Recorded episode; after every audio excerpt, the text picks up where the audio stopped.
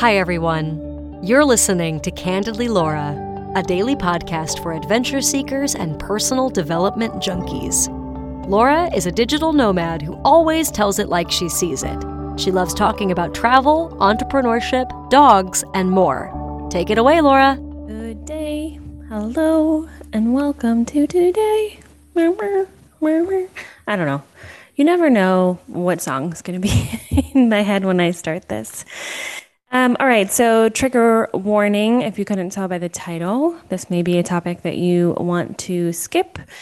We're talking specifically about fatness, fat phobia, body image, and other such topics around obesity and health. So scroll away if that's not of interest to you today. I um would like to sing it from the rooftops because I think it's something that culturally and socially and social medially, medially, if I could wave a magic wand and get rid of, I would. And that is fat doesn't mean unhealthy. And I'll just start by saying, you know, in the last couple years, we, those of us that um, identify as overweight or obese or fat or whatever term you decide to use have have taken some ground in taking back fat as being a negative word. And I remember a friend saying, you know, she said something to a, a relative actually that was something along the lines of, yeah, well, you know, because I'm fat, the XYZ. And the relative's response was like flabbergasted. And she said, Oh my gosh, no, you are not fat. You are beautiful. And my friend was in the in the sort of middle of her revolution of owning the word fat and owning her body and and being proud of how she looks and said, "No, those I didn't say I was ugly. I said I was fat. You can be fat and beautiful."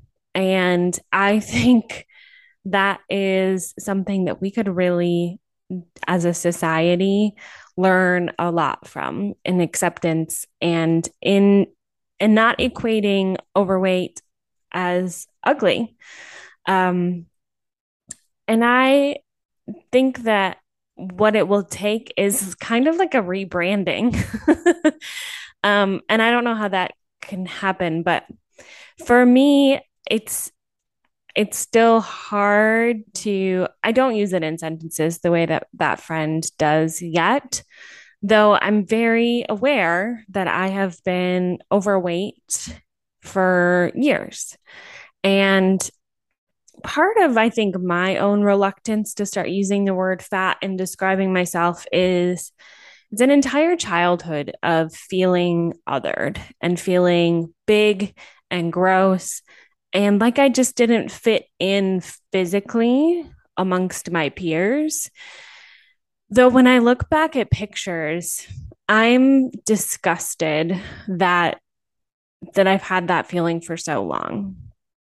And part of it is certainly, you know, growing up we were told to like suck in our stomach was something that I was told a lot. And I had my stomach padded, which I'm still I still have body image problems with my stomach, um, regardless of how flat it has been. And, you know, having being bought clothes to that were too big to sort of try and create like a straight line instead of hugging my body shape, which made me look even bigger. And even looking back at some of the costumes that I was put in in theater in middle and high school, and even into college, um, it was fascinating when my body shape was actually sort of used to make me look better and was used to sort of try to hide my actual size. And some of this I think has gotten remarkably better since, you know, I was in school and since I was in high school and even early college. Um, but I look back and I was in high school, I moved into the 14, 16, and in college moved into 18 size pants. And in high school, and I think in middle school too, I was like 12 and 14. Those were the my pant size. And I was pretty tall and pretty proportioned in a way that made sense. But, you know, my friends were sizes twos and fours. And at that time, the sort of kids and teen sections didn't go past size 12. And that has thankfully changed now today, now that we're acknowledging that there are a lot more people in those sizes. And we also have a lot more online shopping options. So I think of how much stress and strife at the beginning of school year trying to buy new clothes would be if I if I could have just had my parent, you know, buy six pairs of jeans to try on at home instead of having to go into a store to try them on to come out of the dressing room to show my mom to see if they approved. Like, ugh, it was just such it was such a terrible experience. so that's some of my own background about dealing with and thinking about the word and the being of obese. And I have like a couple really distinct memories. In college, I remember saying to a friend who is was happened to be gay and was more interested in fashion than most things, most other people. Um, and at some point, I said something about my pant size being a size 18. And he was like, What? No, you're not.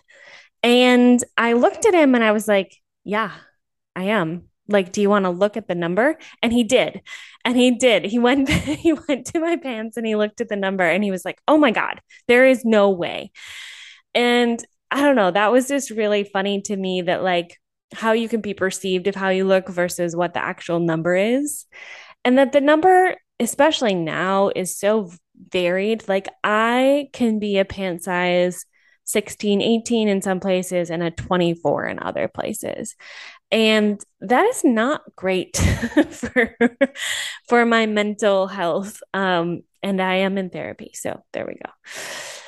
Um, but the other thing that I realized, and this was post college, I actually don't even remember what year it was, but I remember I hadn't paid very much attention to my BMI or to my weight for a while. And I all of a sudden, and it may have been like I read something that made me interested. And I read an article, and for my height and build and activity and blah, blah, blah, like I read that if I lost 100 pounds, I would move from morbidly obese to still obese. And at that point, I was like in pretty good shape like I wasn't tiny, but I was in good shape and I was getting good steps in. And I was mortified that there was a metric out there that still thought if I was 100 pounds lighter, I'd still be obese. So that was the first time that I really remember being like, oh my gosh, those calculations are wackadoodle. So the things I want to say about fat doesn't mean unhealthy and you can't see health. Like that, I think is just sort of the overline. You cannot see how healthy a person is based on their visuals. Yet, we as a society have definitely dropped ourselves into sort of equating fat is unhealthy. Fat means medical issues. Fat means your heart's not moving the way that it's supposed to. Your blood's not pumping the way it's supposed to. And a lot of this is not necessarily backed by medical evidence. And nobody believes me when I say that, but it's the BMI has been debunked a whole bunch of times. And the percentage of what your body, um, what your actual nutrition and body says versus what your genetics say and your for lack of a better word, sort of privilege says are two different things. And research has shown that what we eat, how much we move, if we drink or smoke, influences about 30% of our overall wellness. 30%. So you can be the most physically active, lifting weights, walking. You can spend hours in the gym every single day eating only the best organic, high protein, etc., etc. And that only helps 30% of, of you. The other 70% of our wellness comes from genetics, our socioeconomic location, our access to healthcare, and a whole bunch of other things that contribute to our environment. So, like our health behaviors are not as um, are not as I guess privileged as our financial situation, right?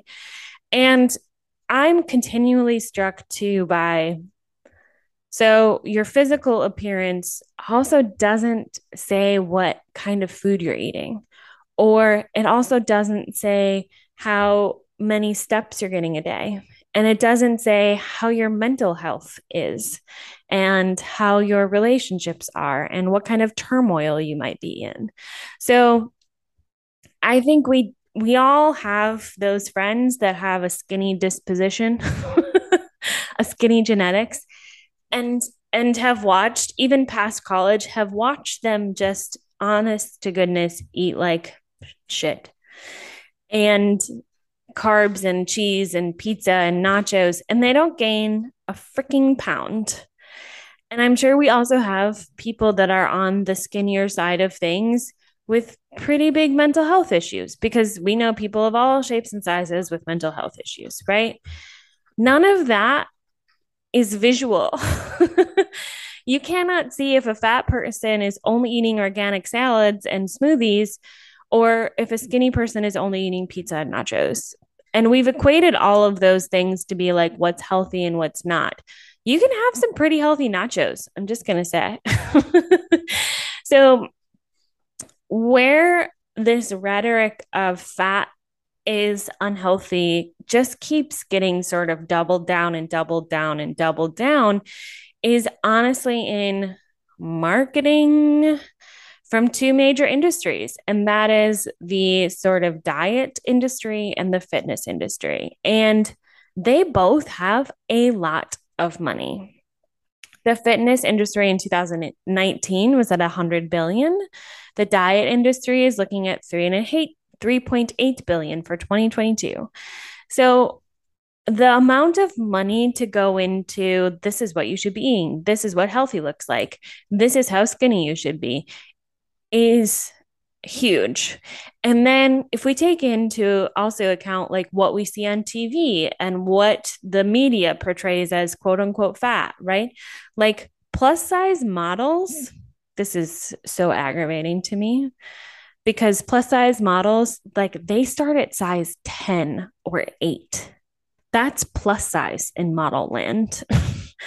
because we've created this beauty standard uh, that it's, you know, two, zero, two, and four. So when we think about health and wellness, I, my ask for you is just to listen to your thoughts. If you're seeing someone eat a pizza who's not skinny, think about what you're internalizing or what you're making that mean or what you might be calling that person because they have shown over and over study after study that that fat people are continually treated dramatically differently than thin people. And i think the only way to start to stop that is to start noticing what we are internally saying about fat people when we see them and it could not, it could be when they're eating, it could be when they're walking, it could be when they're running, it could be all sorts of things. But to begin to change the thought pattern will begin to change how we treat them. And their worth in this society is not that they're a size 14 or below. And I think well, how strangers treat people will then transfer into how people you know you treat as well. So, those are some thoughts on how you can see health. This is a topic I'm jazzed, I'm fired up about. So, I'm going to come back to it because it means a lot to me. um, so, I was actually writing today a couple other thoughts to just continue to talk about fatness and society. All right, friends, have a good day.